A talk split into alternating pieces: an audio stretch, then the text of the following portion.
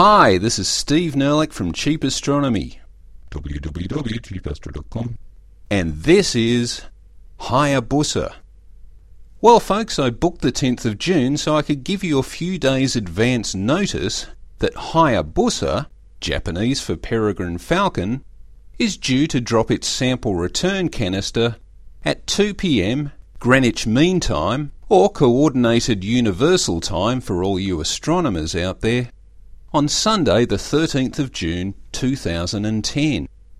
Unofficially titled The Little Spacecraft That Could, Hayabusa has had its fair share of trials and tribulations over its seven year mission, so perhaps it's best to say, I really, really hope it's going to land its sample return canister on Sunday. Hayabusa is an ion drive spacecraft mission led by the Japanese Aerospace Exploration Agency, or JAXA, launched in May 2003 to the asteroid Itokawa, which it sort of almost landed on in November 2005.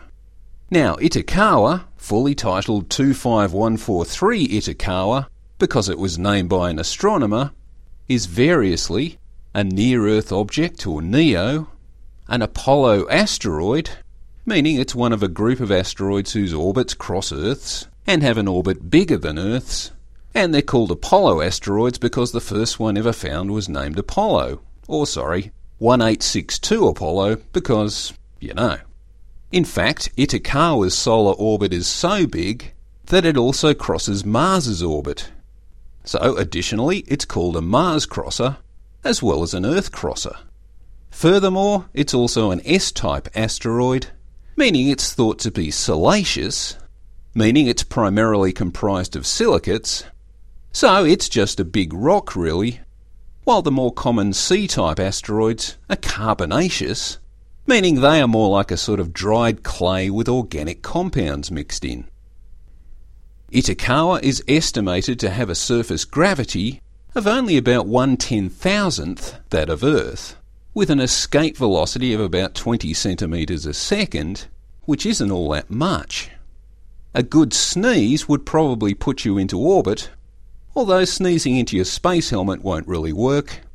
And opening your space helmet just to see if you can sneeze yourself into orbit means you may not be the sort of person the astronaut office is really looking for.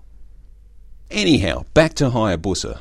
A long list of misfortunes began soon after its 2003 launch when one of its four ion thrusters failed. Then, still not long after leaving Earth, a large solar flare burnt out some of Hayabusa's solar panels, meaning its remaining ion drive thrusters' electromagnets could not be run at full power. This added three months to its travel time to Itokawa and left much less time available for interaction with the asteroid, so the planned landings were reduced from three to two. Just a few months out from Itokawa, Hayabusa's reaction wheels failed. These are electrically powered flywheels and enabled the spacecraft to change its orientation in space using gyroscopic forces. With the reaction wheels gone, the spacecraft could only rely on its thrusters to turn the spacecraft, which was less effective and burnt more fuel.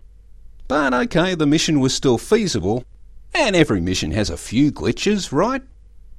On its arrival to Itokawa in September 2005, one of the two planned landing sites was found to be too rocky to consider landing, leaving only one site remaining. But before the landing was attempted, the Minerva space hopper was deployed.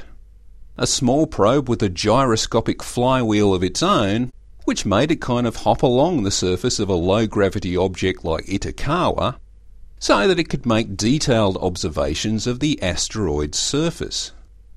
But because of the radio delay between Earth and Itokawa, Hayabusa had been built with all these automated mission rescue protocols, including an Oh my god, I'm on collision course! protocol which unexpectedly kicked in when the spacecraft was about 40 metres from the asteroid's surface.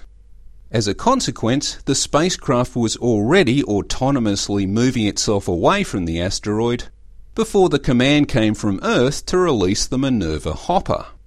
The hopper deployed and just drifted off into space, too far away to be captured by Itokawa's weak gravity field. Undaunted, on November 19, 2005, an attempt was made to touch down Hayabusa on the surface, and it was successful. Woohoo! Although communications blacked out when it was about 10 metres from the surface, and were only re established when the spacecraft was found to be nearly 100 metres from the surface, spinning aimlessly in its pre programmed safe mode. It took four days for JAXA to determine from telemetry data that the craft had in fact landed before its automated Oh my god, I'm on collision course! protocol had kicked in again. A second attempt to land, this time to collect a sample, was conducted on the 25th of November 2005. A similar level of chaos ensued, and the planned firing of small metallic projectiles intended to throw up dust that would then be taken up by Hayabusa's so called collection horn was not recorded in the telemetry data, and it's most likely that the projectile firing just didn't happen. However, the sample collection door was certainly opened and then closed again, so the hope is that at least a few grains of asteroid dust may have drifted into the collection horn while it was that close to Itokawa's surface. In any case, with two semi successful touchdowns on Itakawa, it was time for Hayabusa to return to Earth. And it's about then that its problems really started. Towards the end of 2005, it became apparent that something was amiss with Hayabusa's propulsion system, and it appeared to have a steady fuel leak, making it difficult to keep on course. In December, the spacecraft had a sudden attitude change, probably due to outgassing from a new fuel leak, and the spacecraft was turned to an orientation where it could no longer communicate with Earth. A long period of radio silence followed until March 2006 as the spacecraft passively drifted back into line so that JAXA could re establish radio contact. It took until June 2006 for JAXA to confirm that two of Hayabusa's four thrusters were still working, just enough to commence the return to Earth on the 25th of April 2006. In August 2006, another of Hayabusa's thrusters was successfully reignited, so that it had three working thrusters, although in November 2009, one of the earlier working ones failed. So, just as it was about to line itself up for a return to Earth, once again it was back to just having two of four working thrusters and no other attitude control systems available to modify its trajectory. But with a bit of jiggery pokery, sorry for the technical jargon there, JAXA were able to generate just enough delta V for a proper trajectory correction manoeuvre, TCM 0, in April 2010. From there, things really started coming together as TCM1 was successful in May 2010 to get Hayabusa on an Earth re entry trajectory, followed by TCM2 on the 22nd of May to tighten that line up a bit further.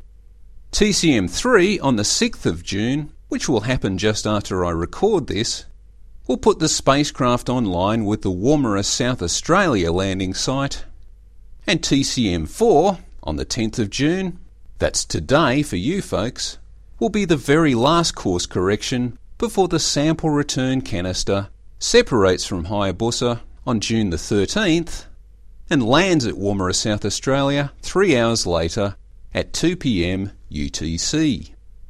As for Hayabusa, the 510 kilogram mothership, having successfully brought its sample return canister through such a fraught filled journey back to Earth, will become briefly a bright artificial meteor on the 13th of June 2010, the last noble gasp of this plucky little Japanese spacecraft that could, at the very end of its amazing seven year mission. Thanks for listening.